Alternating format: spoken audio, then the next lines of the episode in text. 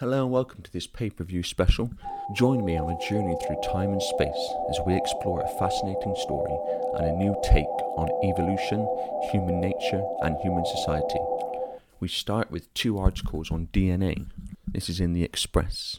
CRISPR genetically modified girls given enhanced brains, warn scientists. Modern medicine has worked miracles in improving the quality and length of life, and science's influence in medical matters could well accelerate soon if CRISPR's immense potential is harnessed. But news that twins in China had their genes modified before birth in a premature case of human experimentation shocked the world. CRISPR holds extraordinary promise for treating and preventing a wide range of diseases from cancer, heart disease, and even mental illness but ethical concerns have been made about the use of genome editing, in addition to fears CRISPR could be misused or even transformed into the next generation of biological weapon. Such ethical concerns appeared validated after news broke in January about two genetically edited girls born in China. And a leading scientist has now voiced fears that genetically modified babies may have had their brains changed. Twins Lulu and Nana were thought to have had their genes modified before birth by a Chinese scientific team using the CRISPR editing tool. The goal was to make the girls immune to infection by HIV, the AIDS causing virus. A new research shows that the same alteration introduced into the girls' DNA, deletion of a gene called CCR5, could be linked to greater success in school. Alcino J. Silva, a neurobiologist at the University of California, said the answer is likely yes, it did affect their brains. The simplest interpretation is that those mutations will probably have an impact on cognitive function in the twins, says Silva. He says the exact effect on the girl's cognition is impossible to predict, and that's why it should not be done. The Chinese team, led by He Jiankui of the Southern University of Science and Technology in Shenzhen, claimed it had controversially used CRISPR to delete CCR5 from human embryos, some of which were later used to create pregnancies. HIV requires the CCR5 gene to enter human blood cells. The CRISPR experiment was widely condemned as irresponsible, and he is under investigation in China. News of the first gene edited babies also fueled the debate whether CRISPR technology could one day be used to create super intelligent humans, perhaps as part of a biotechnology race between the US and China. There is no evidence that he actually set out to modify the twins' intelligence. It is understood the controversial Chinese scientist never reached out to researchers studying the effects of CCR5 on cognition, as he did to others from whom he hoped to get scientific advice or support. As far as I know, we never heard from him, says Miou Zhou, a professor at the Western University of Health Sciences in California. Although he never consulted the brain researchers, the Chinese scientist was certainly aware of the link between CCR5 and cognition. It was first shown in 2016 by Zhou and Silva, who found that removing the gene from mice significantly improved their memory. The team had looked at more than 140 different genetic alterations to find which made mice smarter. Silva says because of his research, he sometimes interacts with figures in Silicon Valley, red light there, red flag, and elsewhere who have, in his opinion, an unhealthy interest in designer babies with better brains, don't they just? This is why, when the birth of the twins began to make headlines, Silva says he immediately wondered if it had been an attempt at this kind of alteration. I suddenly realized, holy shit, they are really serious about this bullshit, says Silva. My reaction was visceral repulsion and sadness. Yeah, they're just a little bit serious about it. Second article. This is in the Express. This is in the Express. Human Brain Project. EU's Shocking $1 billion plan to grow silicon brains in a lab. This continues from the previous article. The Human Brain Project is the EU's $1 billion flagship science initiative working on developing human machine hybrids. The ambitious enterprise's primary aim is to stimulate the human brain using computers, improving science and technology on the way. Professor Katrin Amunts, HBP's scientific director, believes tangible results are starting to arrive halfway through the Human Brain Project's 10 year tenure. 10 year tenure. She said, We are trying to emulate the capabilities of the brain. We are trying to understand the brain's principles and the organizational rules behind cognitive function. What we're trying to do at HBP is try to understand how we can use our knowledge about brain organization and transfer it, for instance, to new computing devices called neuromorphic devices. The Human Brain Project is developing two major neuromorphic machines Manchester University's Spinnaker and the University of Heidelberg's Brain Scales. The spiky neural network architecture, aka Spinnaker, is the world's largest neuromorphic supercomputer designed and built to work in the same way a human brain does. Spinnaker is unique because, unlike traditional computers, it does not communicate by sending large amounts of information from point A to B. Instead, it mimics the massively parallel communication architecture of the brain, sending billions of small amounts of information simultaneously to thousands of different destinations. The Brain Scales project aims to understand information processing in the brain at different scales, ranging from individual neurons to whole functional brain areas. The project also wants to extract generic theoretical principles of brain function to use this knowledge to build artificial cognitive systems. Neuromorphic hardware emulating brain function is the more likely candidate for creating effective and efficient next generation computers, believes Professor Amunts. She said artificial intelligence is playing an increasing role in industry, society, education, and medicine everywhere. But when we look at the structure of these networks, they look rather simple as compared to what we have in the brain. And to understand how these natural networks in our brain are so efficient at some tasks would be a very natural way to also provide input for AI and for new computers. And this is what we're trying to do. We want to make computers more neuro inspired than ever. But Professor Amunts also believes it is the collaborative process as well as scientific successes that are important. The expert said we have quite a few success stories in terms of brain medicine, basic neuroscience theory, computing technology, and these can be seen in the science publications which are coming out, the patients that are being submitted to the research. But perhaps even more important, we have created a research community that is united by the need to understand the brain, and that is prizing the development of new information, communication, and technology tools and benefits from those tools. And perhaps one of the biggest successes is that we achieved this, we created this environment where we researched the human brain benefits in medicine and technology. We found a fantastic framework to create these synergies. The scientific director listed two recent success stories from the five year old project saying, one of the HBP's big advantages is we have different sciences work together, which has resulted in a new personalized approach for patients undergoing surgery for epilepsy. Epilepsy is a very bad disease and the outcome of surgery is uncertain. So what we did at HBP is use new imaging to scan the patients before the surgery and then make a very individual model of their brain connections. Added some theory, then suggested to the surgeon how the operation should best be performed. This illustrates our work, the neuroscience approach, neuro imaging models, theory, and resultant medicine all coming together in this project. The article goes on. And another example offered is the development of a neural prosthesis for the blind. A fellow researcher in Amsterdam is developing a brain prosthesis which can help people without sight. Professor Amunts said he is using basic neuroscience knowledge examining how visual information is processed in the brain. He then develops a physical prosthesis and uses AI to guide him, and at the end, you have a new therapy. This would seem to be the guy, the scientist he mentioned in the previous article. A fundamental point to understand this whole story is that DNA does not have to be manipulated physically. DNA is an antenna and it has its own frequency. If you can target DNA on that frequency, then you can change the nature of the DNA that way without any cutting or splicing. There was a study published on the US National Library of Medicine National Institutes of Health website called DNA is a fractal antenna in electromagnetic fields. A fractal is basically anything when you zoom into it and you get the same pattern no matter how many times you zoom in.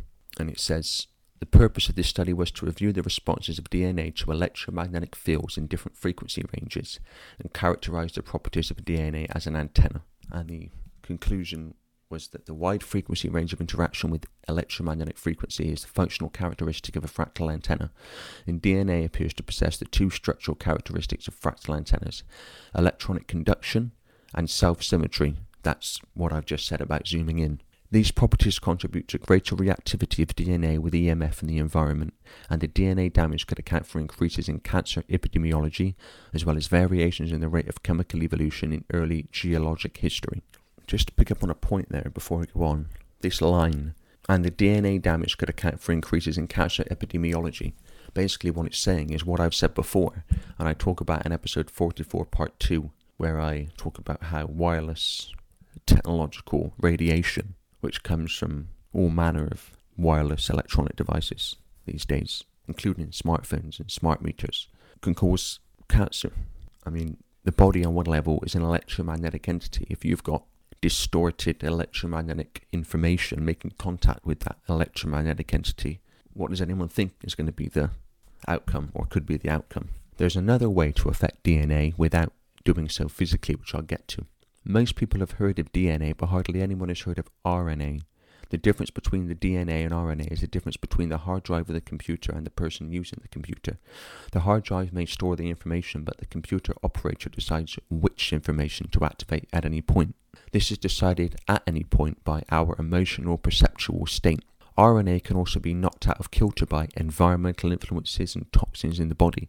I talk in episode 25 about the toxic world we live in. Most people have no idea just how toxic our environment is, and even items in the home can be, including water, by the way, which is full of chemicals, and in some places is full of fluoride, which has very significant health consequences, or can have. This toxicity, these environmental influences, can cause the RNA to misread the information and send the wrong signals to the cells, or not to send any signals to other cells. This will all become very relevant later on. I've mentioned before a branch of genetic research called epigenetics, and this basically means that acquired traits, not just physical but also mental and emotional, like personality and also environmental and experiential influences, can be passed on down the generations. Epigenetics means that a genetic change is not brought about by physically, structurally changing or mutating the DNA, but by the processing of the information of the experience or the environmental influence, which is stored in the DNA and passed on to the next generation. So if we look at the Generation Snowflake crowd, what we're seeing now is the creation of Generation Snowflake by giving people more and more excuses or reasons to be offended, and then the inheritance of Generation Snowflake by the next generation. So Generation Snowflake just keeps being passed on down the generations unless an experience changes a person's perception. And that will happen with some people, of course it will, but generally most people will inherit the snowflake mentality and keep it for their entire lives, and thus pass it on to the next generation. There's also what's known as genetic memory, which is similar. Again, this will be very relevant later on. Dr. Michael Levin at Tufts University in Massachusetts has produced frogs and tadpoles which have eyes on the, their backs or grow six legs through a combination of physical and electrical manipulation. It's horrendous to look at the results. I would read an article out I saw about this in the Daily Mail, but I can't look at the pictures. It's just, I just find it grotesque. But there is an article about it if you're interested and it does show that DNA does not have to be manipulated by splicing or cutting, and genetic manipulation doesn't just have to be done through sexual procreation. There's other ways to do it. CRISPR, which that article talked about at the start of this, can be used to alter the human genome, and here we have the real reason for any DNA editing breakthrough. These technological advancements have to be sold on the basis of their benefits, or alleged benefits, when they're ultimately about manipulation and control. As I've said before, the technology we see in the public arena is nowhere near the technology that exists outside the public arena. If we're being given access to advanced technology, we have to ask why that's happening and look at the agenda. There is an agenda to mutate human genetics. It is playing out through GM food, radiation from wireless technology, pharmaceutical medicine. There's more than one way DNA is being targeted. There's an article here on phys.org or physics.org I guess that's short for, about CRISPR gene editing. And it says CRISPR gene editing can cause hundreds of unintended mutations by Columbia University Medical Center. As CRISPR Cas9 starts to move into clinical trials, a new study published in Nature Methods has found that the gene editing technology can introduce hundreds of as CRISPR Cas9 starts to move into clinical trials, a new study published in Nature Methods has found that the gene editing technology can introduce hundreds of unintended mutations into the genome.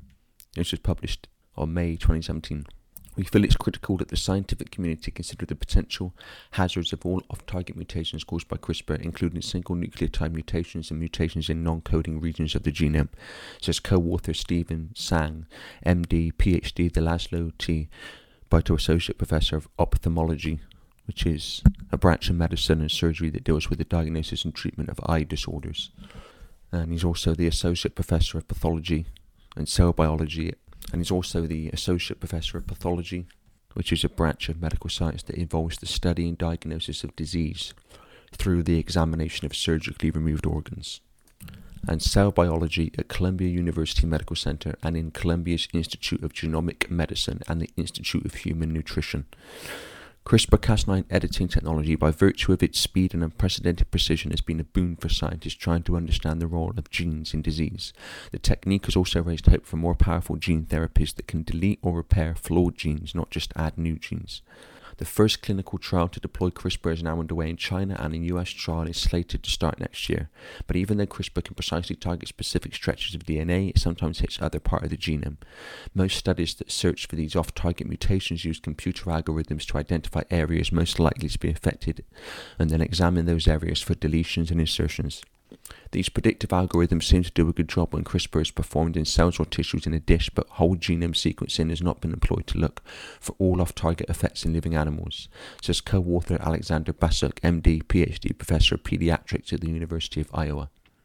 In the new study, the researchers sequenced the entire genome of mice that had undergone CRISPR gene editing in the team's previous study and looked for all mutations, including those that only altered a single nucleotide. A nucleotide is one of the structural components or building blocks of DNA and RNA. The researchers determined that CRISPR had successfully corrected a gene that causes blindness. But Kelly Schaefer, a PhD student in the lab of Vinit Mahajan, MD, PhD, Associate Professor of Ophthalmology at Stanford University and co author of the study, found that the genomes of two independent gene therapy recipients had sustained more than 1,500 single nucleotide mutations and more than 100 larger deletions and insertions. None of these DNA mutations were predicted by computer algorithms that are widely used by researchers to look for off target effects. The genome, by the way, is the ma- genetic material of an organism. The DNA, the whole thing, basically. It involves the DNA, not the DNA itself. Researchers who are not using whole genome sequencing to find off target effects may be missing potentially important mutations, Dr. Tsang says. Even a single nucleotide change can have a huge impact. Dr. Bassuk says the researchers did not notice anything obviously wrong with their animals. We're still upbeat about CRISPR, says Dr. Mahajan. We're physicians and we know that every new therapy has some potential side effects, but we need to be aware of what they are. The article goes on. Researchers are currently working to improve the components of the CRISPR system, its gene cutting enzyme and the RNA that guides the enzyme to the right gene to increase the efficiency of editing. We hope our findings will encourage others to use whole genome sequencing as a method to determine all the off target effects of their CRISPR techniques and study different versions for the safest, most accurate editing. Dr. Tsang says the paper is titled Unexpected Mutations After CRISPR Cas9 Editing in Vivo.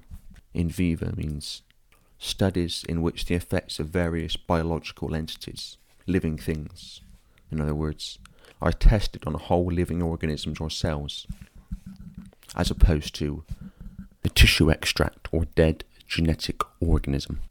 Another important point to make about all this is that people see biology and technology as separate entities, but the elite and their gopher scientists and geneticists in the intelligence networks in the underground bases and and the unpublicized projects, especially in what are known as DUMBs, deep underground military bases.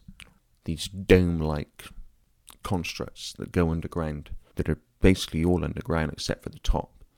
See, biological is technological.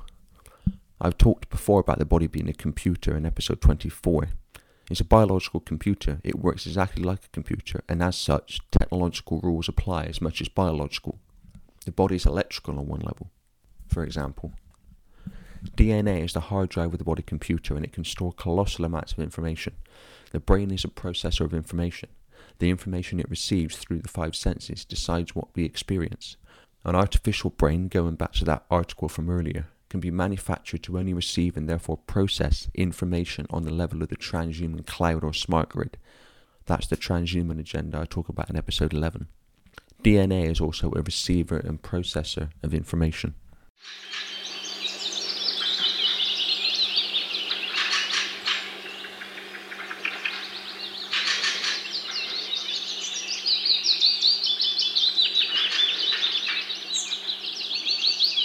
Now, our story begins, and we start with this article What Killed the Dinosaurs? New research suggests volcanoes not killer asteroid responsible. Millions of years before mankind walked the earth, dinosaurs ruled the world. It was commonly assumed that dinosaurs' demise was triggered by a massive asteroid that slammed into the earth 66 million years ago. But a pair of landmark new studies have shown a huge volcanic eruption contributed to the giant prehistoric reptile's extinction. Volcanic eruptions spewing climate changing gases into Earth's atmosphere destroyed the dinosaurs long before the killer asteroid arrived. This is according to groundbreaking new research unraveling the mystery of how dinosaurs were wiped off the face of the Earth after walking the Earth for millions of years.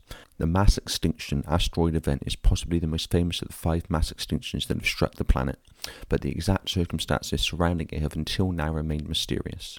While the discovery of the Chicxulub, I think I pronounced that right, Chicxulub crater in the Caribbean appeared to confirm an impact by an enormous asteroid sealed the dinosaur's fate.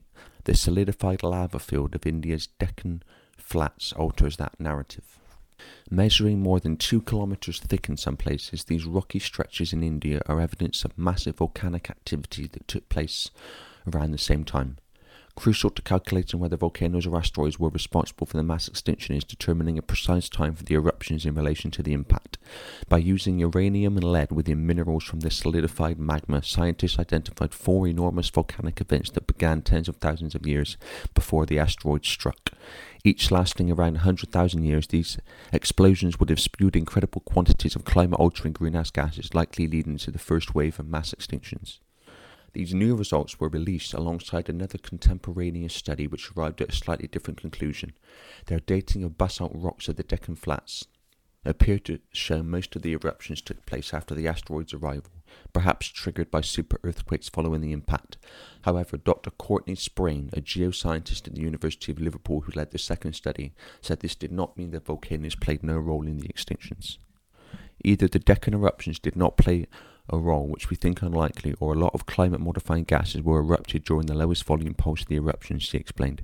The team suggested that instead of the gases blasting out as the volcanoes exploded, they leaked out gradually in the years building up to the eruptions. While a definitive answer to the question of what killed the dinosaurs so far remains elusive, Dr. Sprain and her colleagues argue it was most likely the result of a one two punch from both volcanoes and asteroid. Rapid warming of the Earth's climate may have left remaining creatures adapting to life in hot conditions only to be faced with rapid cooling after dust from the asteroid impact blotted out the sun. Well, whether it was asteroid or volcano is kind of besides the point. The point is that dinosaurs died out, but the reason I feature this story is that it's a very interesting story. I know I usually take news stories and relate them to the elite's agenda. This obviously is not a news story in that way, but is worth pointing out because it shows that history books can be wrong. There's a lot about official history which needs revising, and if you can give people a distorted sense of the past, you give them a distorted sense of the present. World events happen, and the official line is communicated through whatever medium without being challenged, and then that becomes official history.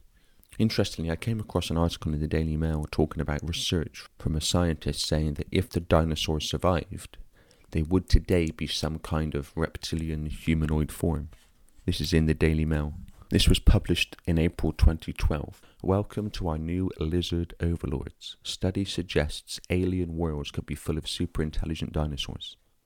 NASA's Kepler telescope scans the skies for habitable worlds, but an American chemist has suggested the whole project might be a terrible idea. Ronald Breslow suggests that life forms based on slightly different amino acids and sugars could take the form of huge ferocious dinosaurs that have evolved to have human like intelligence and technologies. We would be better off not meeting them, says Breslow, who claims that it was a stroke of luck that an asteroid or a volcano wiped out dinosaurs on Earth, leaving the field clear for mammals such as humans. On other worlds, dinosaurs could have evolved into huge, intelligent warriors armed with high tech weaponry, but without losing their hunger for fresh meat. Of course, Breslow says, showing that it could have happened this way is not the same as showing that it did.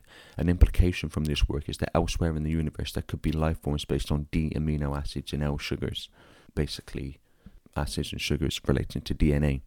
Such life forms could well be advanced versions of dinosaurs if mammals did not have the good fortune to have the dinosaurs wiped out by an asteroidal collision, as on Earth, or a volcano. We would be better off not meeting them. In the report, noted scientist Ronald Breslow, PhD, discusses the century old mystery of why the building blocks of terrestrial amino acids, which make up protein, sugars, and the genetic materials DNA and RNA, exist mainly in one orientation or shape.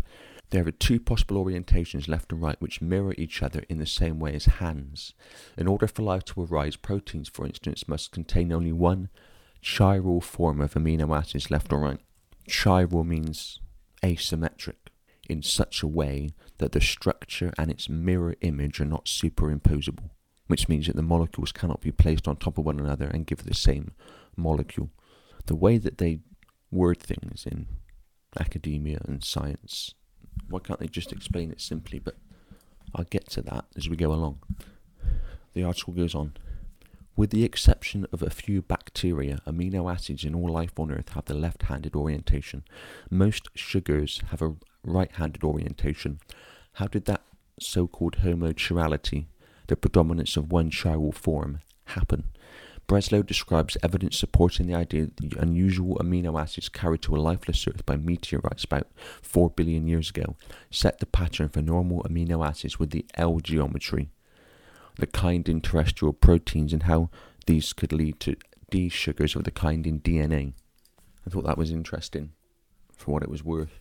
That dinosaurs would today potentially be some kind of intelligent humanoid form had they not died out. One area of research which is new to me is that of great geological catastrophes in the ancient world recorded in various historical accounts. Ancient accounts talk about a golden age of humanity of much more advanced knowledge and technology, even with the technology we have now. It's interesting that that scientist Breslow mentioned in that article that dinosaurs, if they'd not died out on this world or on another world, would have evolved to have become intelligent enough to have high technology. Ancient accounts talk about a golden age of humanity of much more advanced knowledge. The theory of evolution, Darwinism, suggests that evolution can only go forward. But if today there was a global disaster and we no longer had electricity or oil, we would be in a primitive society instantly, with all knowledge lost, and we'd have to start again. And as subsequent generations passed, the idea that there was a society of the technology and knowledge we have now would be seen as ridiculous and mere myths. Talking about geological catastrophe, when you look at the official story of how the Grand Canyon was scored out. It's that the Colorado River did the scoring, but it's a tiny sliver of water in a massive canyon. 277 miles, 446 kilometers long, up to 18 miles, 29 kilometers wide, and attains a depth of over a mile, 6,093 feet, or 1,857 meters. And a sliver of water scored it out. I think there's a bit more to know.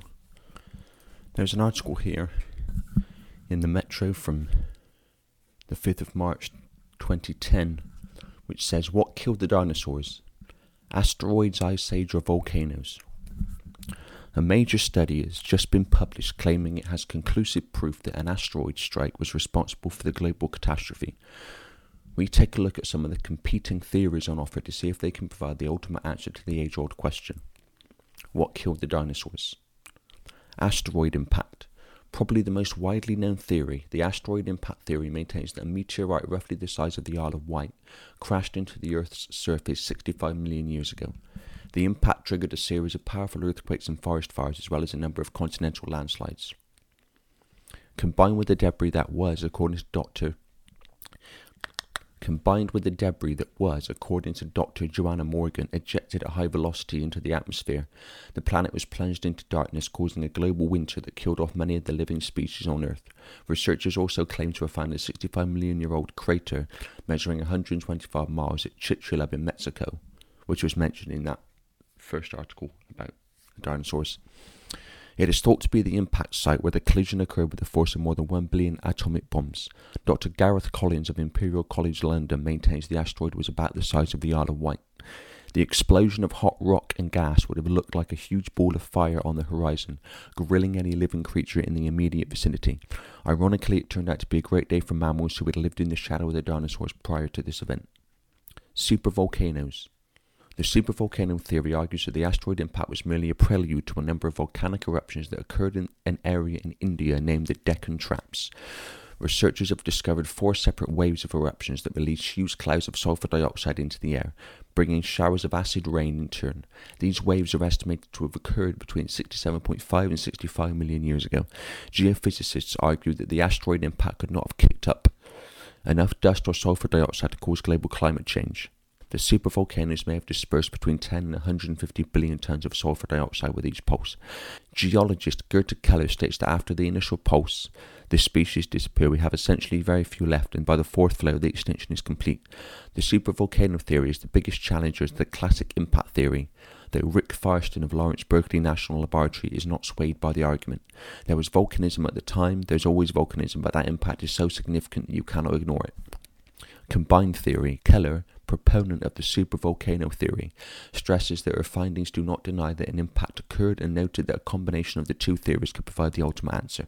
The dinosaurs might have faced an unfortunate coincidence of a one two punch of Deccan volcanism and then a hit from space.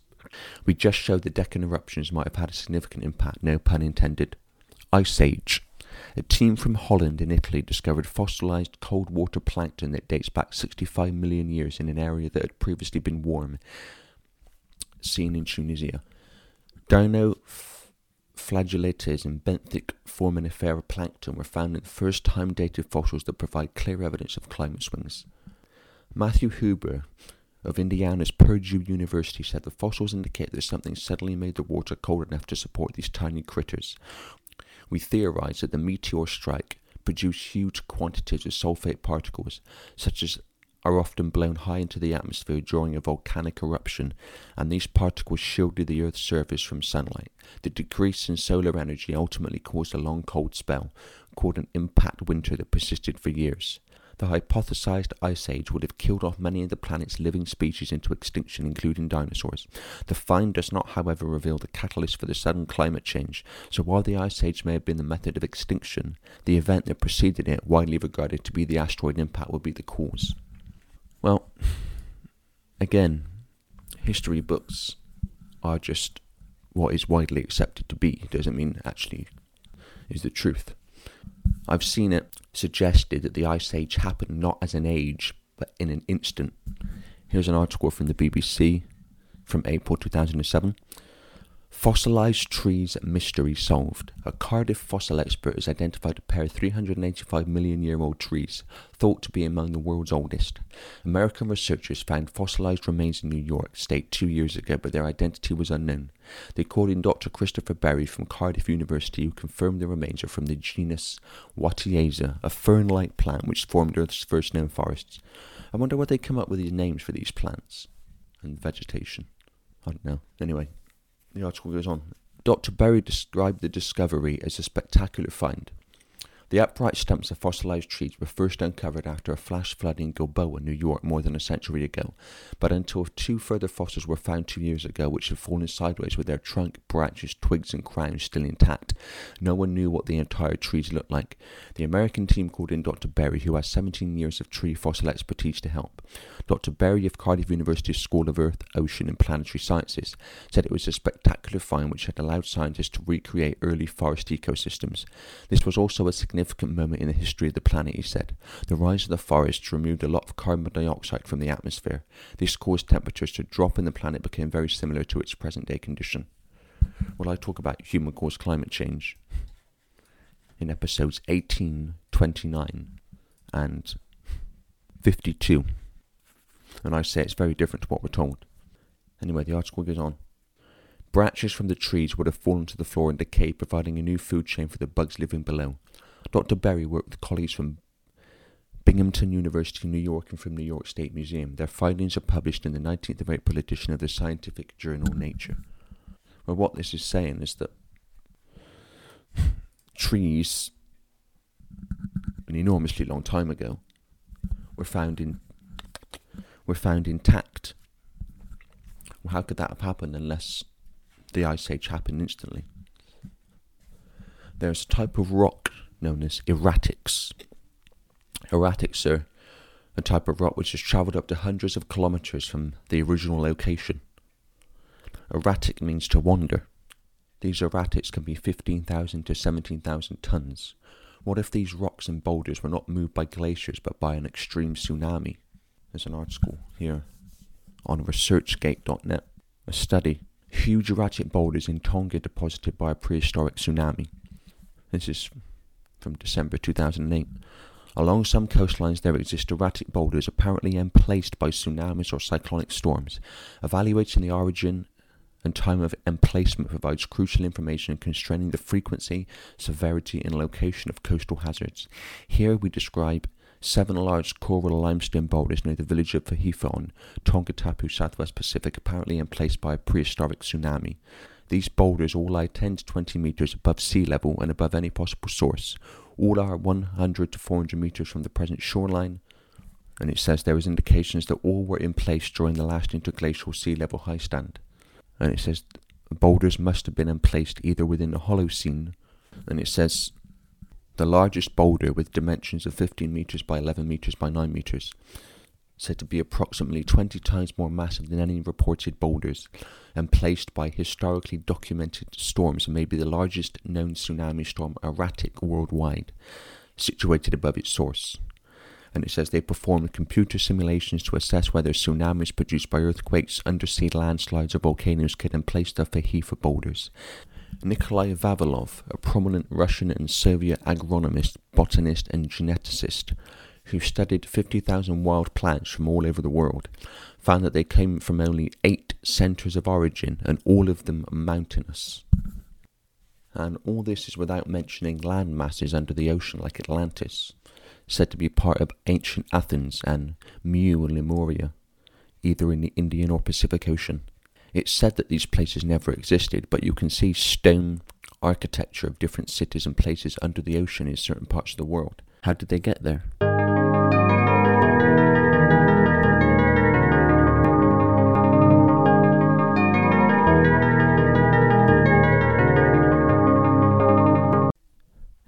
Move on to the next part of our story space. It's been suggested that there was not only catastrophe on Earth, but also in the heavens. Immanuel Velikovsky, a Russian psychoanalyst and researcher, wrote about a different planetary lineup. I've talked before in episode 46 about Saturn originally being our prime sun, and Velikovsky said basically the same. Velikovsky talks about this time as the Golden Age. Hesiod, one of the earliest Greek poets, believed to have been active between 750 to 6 believed to have been active between 750 to 650 BC, wrote a golden race of mortal men who lived in the time of Kronos. Kronos was the Greek god of Saturn, the god of time, when he was reigning in heaven, and they lived like gods without sorrow of heart, remote and free from toil. Miserable age rested not on them. The fruitful earth unforced bare them Talmud. The word Kima is their name for the source of the great flood, and Velikovsky writes about how this is a name for Saturn. Velikovsky talks about a great deluge, which is another way of saying the great flood. The Golden Age has been given the name the Age of Kronos, and Kronos is the Greek god of Saturn, as I said. Then came the Great Deluge, the geological catastrophe that brought an end to that world, and Velikovsky writes that Saturn, after the catastrophe, was the ring devastated planet we have today. Saturn has come to be known as the Old Sun, or the Dark Sun, the Black Sun, the Dark Lord. Clearly, something happened to Saturn to give it that name and to make it the devastated planet it is today there's two famous storms on Saturn. One's a storm that takes the form of an eye, and there's a permanent hexagon storm on the north pole of Saturn, which is interesting because the hexagon is an expression of the hexagram, and a hexagram is a flattened out cube, and a cube, especially the black cube, is an ancient symbol for Saturn. A hexagon has six points, and Six is a number relating to Saturn because of what's known as the magic square of Saturn, which is also the magic square of Freemasonry, not by coincidence, which is a square. Each row and column of the magic square contains three numbers. The square contains nine numbers in total, from 1 to 9. Each row, column, and diagonal adds up to 15. And in numerology, you keep adding numbers until you get a single number. So 1 and 5 is 6. So 3 lots of 15, numerologically, 666. That's where that comes from, because Saturn and Satanism are fundamentally connected. As I say, I'll talk about Saturn a lot more in episode 46. Velikovsky talks about a near collision with Jupiter and Saturn, which caused Saturn to explode and become a fraction of the size it once was and to be moved into its current orbit so far away from Earth this was highly controversial when Velikovsky wrote this in his book Worlds in Collision. which often means that he was saying something right, when the entire establishment or one area of the establishment comes down on you for writing or saying something, then there's a good chance you're on the right track, or at least close to it. Not always, but in some cases. Velikovsky was roundly mocked for what he said, which is another sign again that often that someone's saying something right. The ancient Greeks talked about Zeus, Jupiter, taking Kronos' Saturn's place as the dominant body. Whatever the truth about what happened, something happened. Because why would the ancients worship Saturn, as they provably did, as I, as I talk about in episode 46, if it was always where it is now? It's from Earth, just a tiny dot. Why would they worship it as they did, if it was always there? So, something changed the arrangement of planets. Call it the near miss of Jupiter by Saturn, call it electromagnetic phenomena, call it whatever, but clearly something happened. Saturn is now a very different planet to how it's described by the ancients. David Talbot, researcher and co author of The Electric Universe with Wallace Thornhill, talks about from his reading of ancient myths an electromagnetic disturbance caused Mars to be moved close enough to Earth that massively powerful electrical discharges were exchanged between them. Mars is known as the god of war. Is that why? This electrical and electromagnetic activity and the rearrangement of the planetary alignment is said to have caused mayhem, not just in the heavens but also on Earth. And it's at this point that we need to look at the electrical level of the universe. Gravity is incredibly weak when you consider what it's given credit for, especially when compared with the electrical level of the universe, or the electrostatic force, which is said to be 1,000 trillion, trillion, trillion trillion times more powerful than gravity. Some people say that all this talk about an electrical level in the universe is rubbish and pseudoscience. But what about lightning? What about the aurora borealis? Other planets experience lightning storms, not just Earth. How can we even have electricity if there is no electricity in the universe? And when there's a lightning storm, it doesn't just end where we see it, it goes right up into the atmosphere. Nikola Tesla, the Serbian born genius and inventor, the real scientific genius of the 20th century, not Einstein, created lightning storms above his house using technology. And he created the Wardenclyffe Tower, or invented it, to take electricity from the Earth's electromagnetic field and use it as a wireless transmission system. He also invented the system of electricity that we have now in terms of the the system of the electricity flowing, the current that we use now. And he died penniless in a New York hotel room because he was inventing things and talking about things that the powers that be would rather people not know about.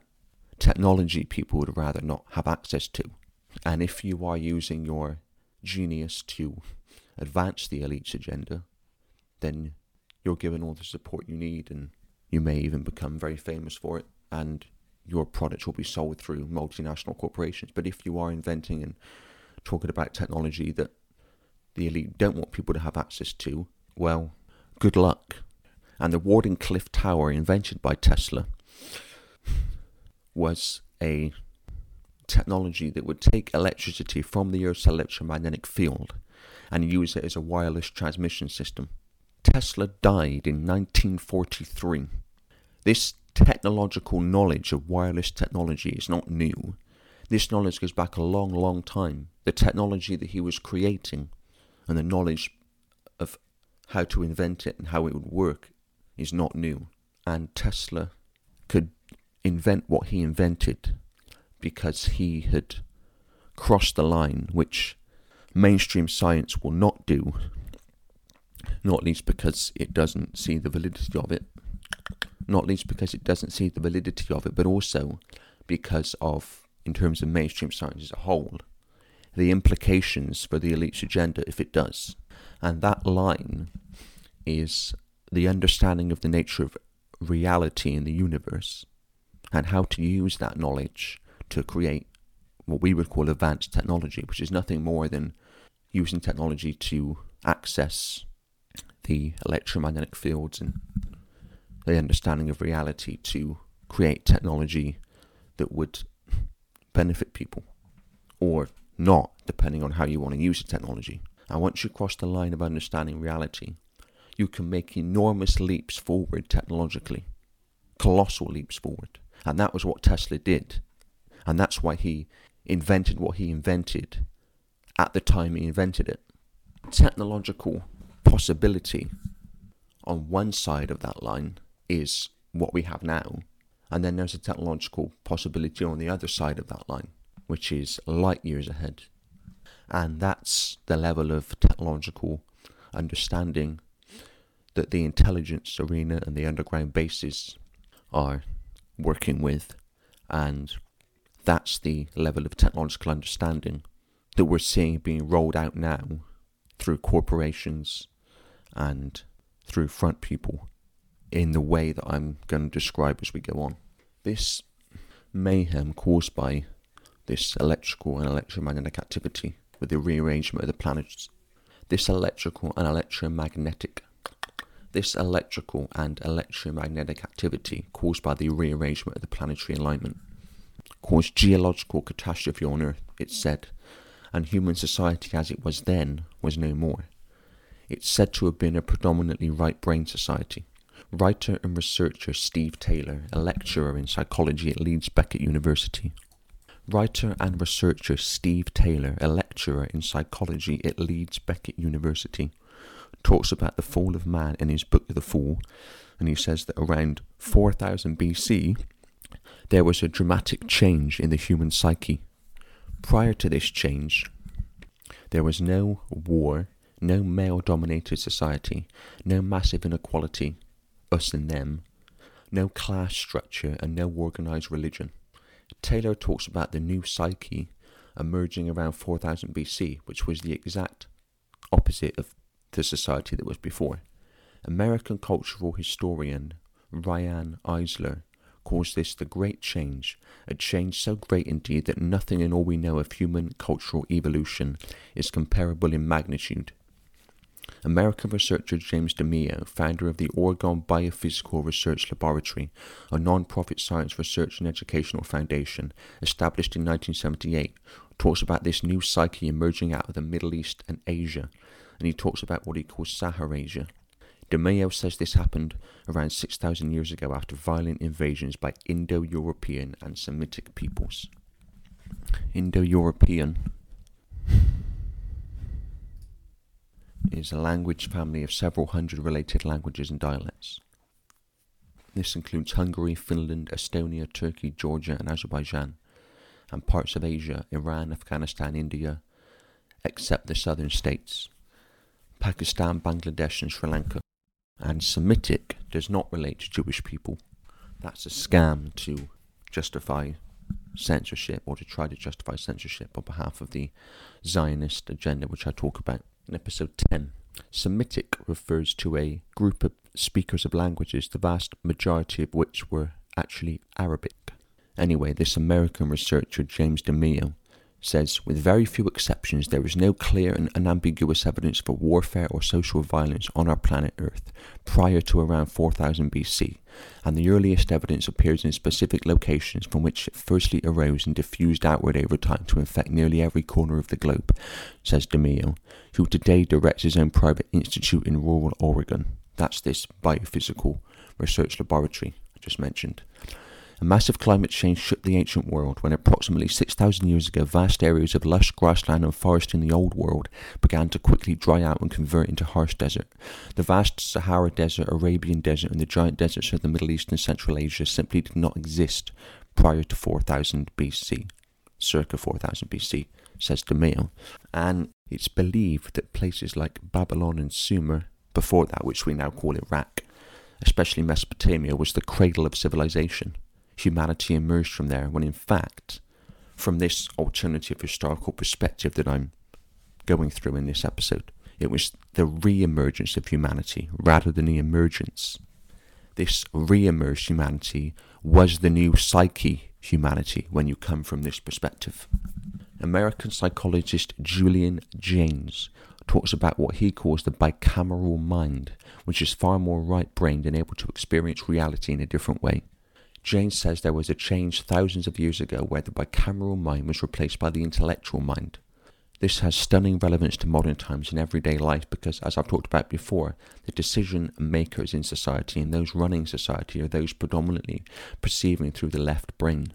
The left brain has to a large extent created the society we have today in terms of the perception we're given through the education system where the left brain is constantly stimulated in favour of the right brain, the more creative, imaginative side of the brain, and those running society and the institutions of state and society. We have an education system which is based on being told mostly left brain information and left brain subjects being promoted in favour of right brain subjects. This is why creative classes like music and art are constantly cut at the expense of left brain subjects. I've talked about education in episodes 5, 15, and 21.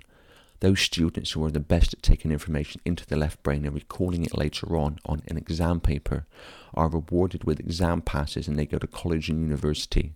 And if they're successful there, they then go out to their specializations, be it teaching or science or law or government or corporate CEOs, etc.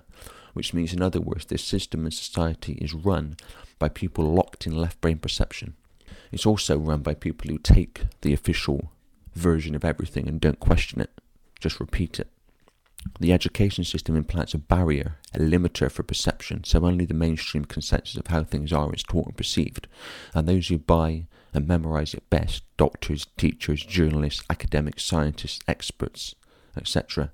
then go out into society and either run human society, especially if they come to government, or relay information people like them have previously relayed after going through the same education system, like teachers, or other people who were good at taking an official version and repeating it without question, journalists. A hamster's wheel comes to mind, where the same perceptions and the same limited perception is just repeated generation after generation after generation. You go to school, a teacher will teach something, they don't know if it's true, they're just teaching it. They believe it is because it's the official version. They teach that to the generation they're teaching, and then some of them will be teachers and they'll teach that next generation, and then some of them will be teaching that. So it just goes round and round and round. People believe it because the teacher's saying it. How many times do people? How many?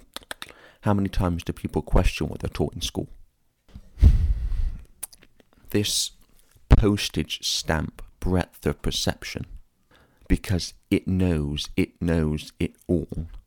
It will dismiss any information or perception beyond its limited range of perception because, as it's outside its range of perception, it therefore, by definition, cannot be true.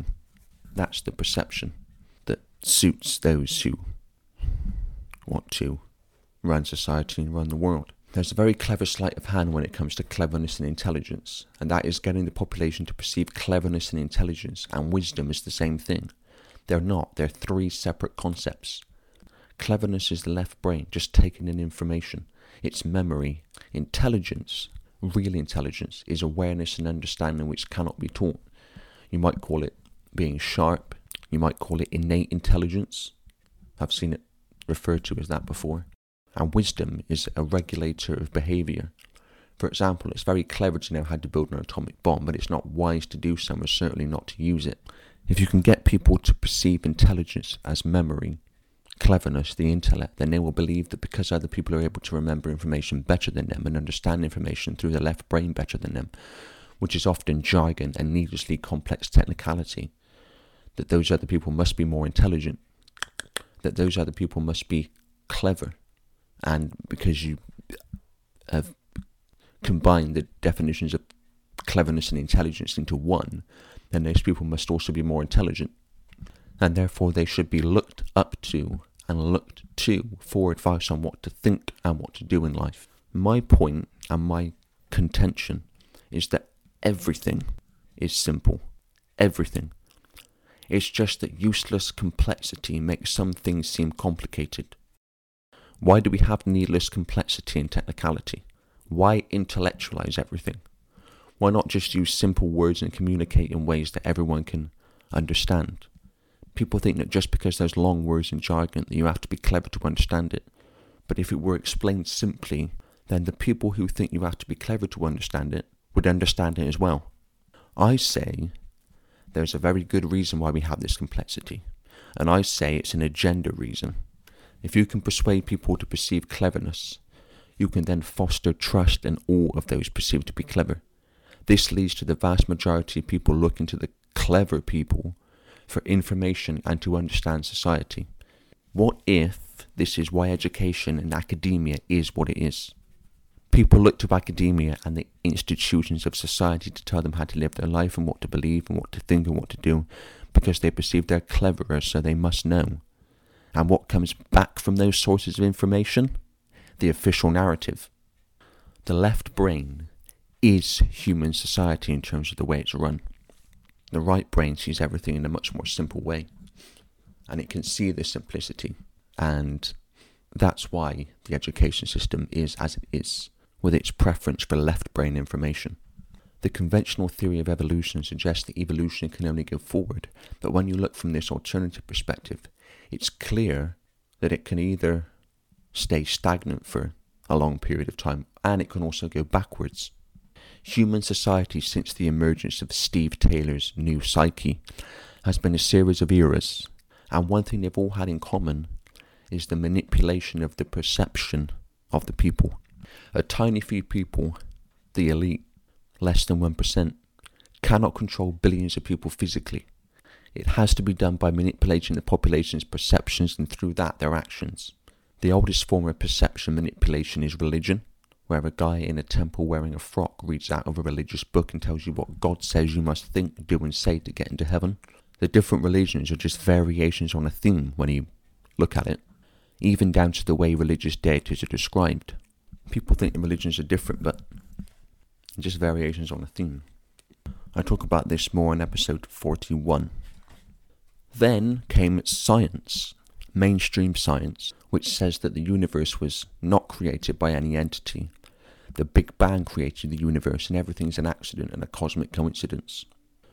Science has been hijacked by government agencies and official organizations like the World Health Organization, supposedly conducting research and reporting their findings in relation to health. That's the official line anyway.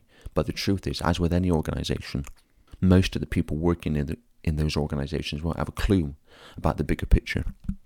And ultimately, it exists only to report what the agenda, the elite, wants them to report about health. That's why they're a World Health Organization. They wouldn't be that unless they sang from the song sheet of the official narrative. These organizations, like the World Health Organization, exist separate to what the elite in their agenda want. If they did, they wouldn't be around for long. If it's a world anything organization, the chances are that it's just there to communicate what the system wants. The same with government organizations, the same with all these official organizations. United Nations is the same the land the United Nations headquarters sits on was donated by the Rockefellers. That would never have happened unless there was a benefit in it for them and their agenda. And if the Rockefellers are behind it, then it's always bad for humanity because that's all they do. Same with the Rothschilds, same with all these elite figures. Next came the education system. This is where instead of sitting in a building and being told what to believe by a guy in a frock, like a mosque or a synagogue or a church, you're sitting in a building told what to believe by a guy or woman in a shirt and trousers. A teacher, a lecturer, a professor in a college or a school or a university. But it's exactly the same principle as religion, just a different format. You've got the holy books, the textbooks, exactly the same model, just a different format, who have been through the same system you're going through, have been successful in it, and are now telling you what it told them a more modern form of perception manipulation followed with the mainstream media. Notice I say mainstream media because there are journalists outside of it who are real journalists. And there's journalists outside of the mainstream media who are more or less exactly the same as the mainstream media. It's a whole spectrum we're talking about. But there are journalists outside the mainstream media who are actually journalists worth a name. They obviously don't get the same prominence as those in the mainstream media because that's why those in the mainstream media are in the mainstream media. That's why the mainstream media is the mainstream media because mainstream means that it gets out to as wide a range of people as possible. It wouldn't be these organizations like Fox and CNN and Sky News and all of these news organizations, they would not be as successful as they are, and they wouldn't be on air for very much longer if they started talking outside of the official line. And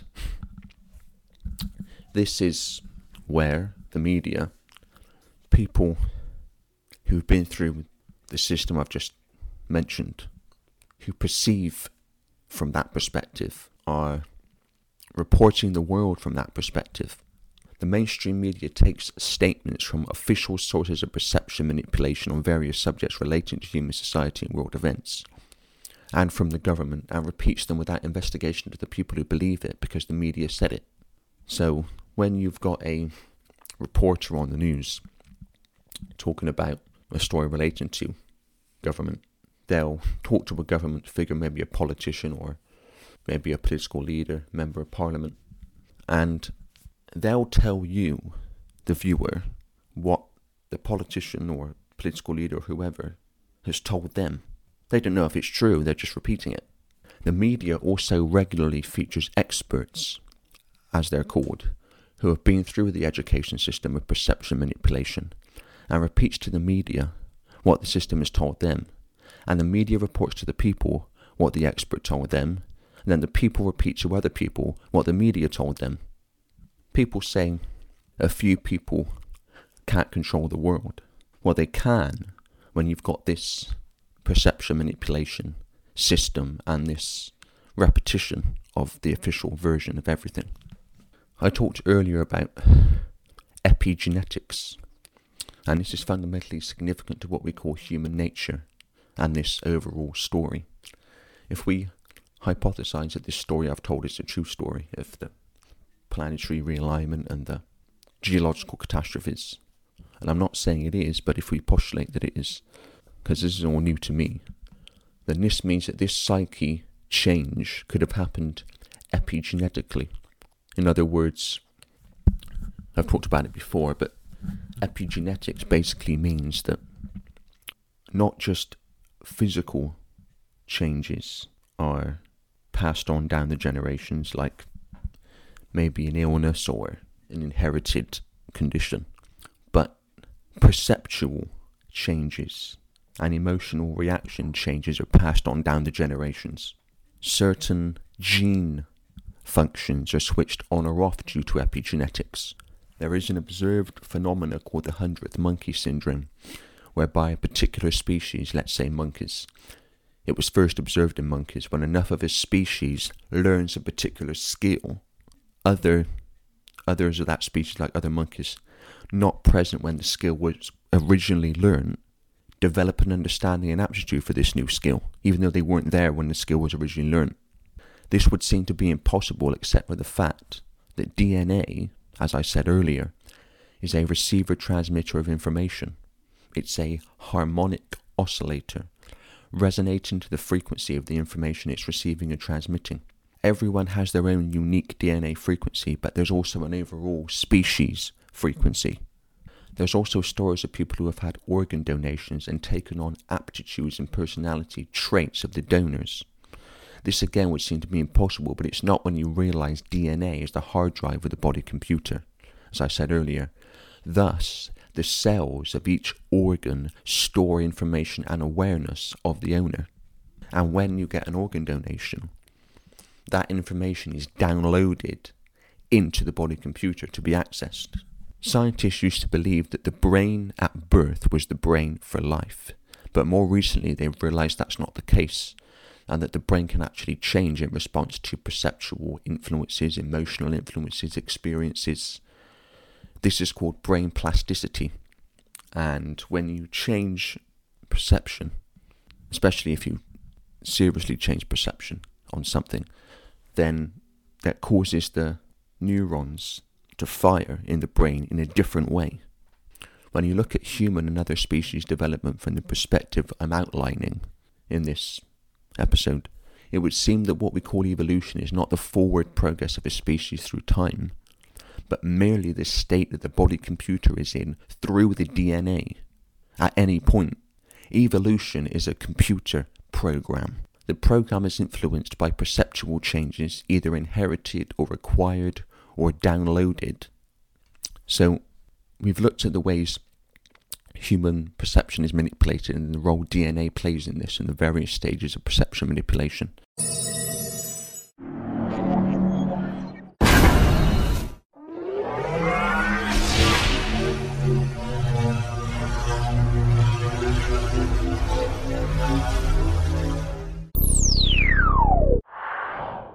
And now we come to the final part of our story technology. This is the final stage. This has always been planned to be the final stage of this manipulation of perception of humanity. And it's been prepared for and it's been being built around us for a very, very long, long time. And we're seeing them get closer and closer to the end game now. Far longer than most people would believe as we look back through this timeline of human development and human society that I'm outlining. I feel strongly that human society has been developed going back through the generations with a few big shifts along the way towards the goal of a mass technological perception control system. And we're now at the point in this timeline where it's playing out and being built around us. The creation of a technological sub reality a technological hive mind to which the human mind is attached. And this, of course, is the transhuman agenda, which I talk about in episode 11. This is where perception no longer needs to be manipulated in the way I've described so far with these sources of perception formation in human society. It can be delivered directly technologically through this technological connection. The agenda is that the human mind is replaced by artificial intelligence which then becomes the new human mind. The advancement of technology in the public arena, as I said earlier, has not been the advancement of technology outside the public arena, which is much faster and much further ahead because it's crossed the line of understanding the nature of reality. It's working on a much different level of understanding. There has been a process through this timeline of bringing in ever more advanced technology and preparing human society for the technology to eventually reach this point of installing in society this technological perception control grid, which is known as the cloud or smart grid, to be run by artificial intelligence. You can't just bring in the technology we're seeing being released now at a time when it would be perceived that the technology must have come from outer space, such as the advancement of the technology at the time it's introduced compared with the technological understanding at that time. You've got to build to it. You've got to build to it so that when it comes out, it's believable that it could exist at that time. You've got to get people to believe that some geek in a garage or in a university dorm room or some corporation actually invented it. So it's got to come out at a time where it's feasible that that could have happened at that time. And that's why now we're seeing this technology and the advancement of technology get faster and faster and faster because we're at a time where they can pretty much roll virtually anything out and nobody's going to question where it came from. And the goal was always to get to this point, even though the technology already existed long before we got to this point. So, as we look back through this timeline, there have been several forms of perception manipulation which have happened not just to keep people in the dark about the truth and in a perceptually manipulated state, but also to move people to the point where they could be clever enough and technologically aware enough to understand and use the technology and some of them to build and work on this technology and this technological control grid, but not conscious enough to understand that that's what they're doing and the full implications of using and being addicted to this technology. And that's where we are now. We are now at the point where we make the choice to become aware and stop this runaway train to technological enslavement and the end of the human mind or we choose, because it is a choice in the age of information, where more and more people are becoming aware of the truth of the world and society, to ignore or stay ignorant of the information, and thus that choice will culminate in the end of human as we know it. Where does it go from here? That's down to us. So that's it for this week. That's the news, that's the context and connections, that's pay per view. More to come next week. Until then, goodbye.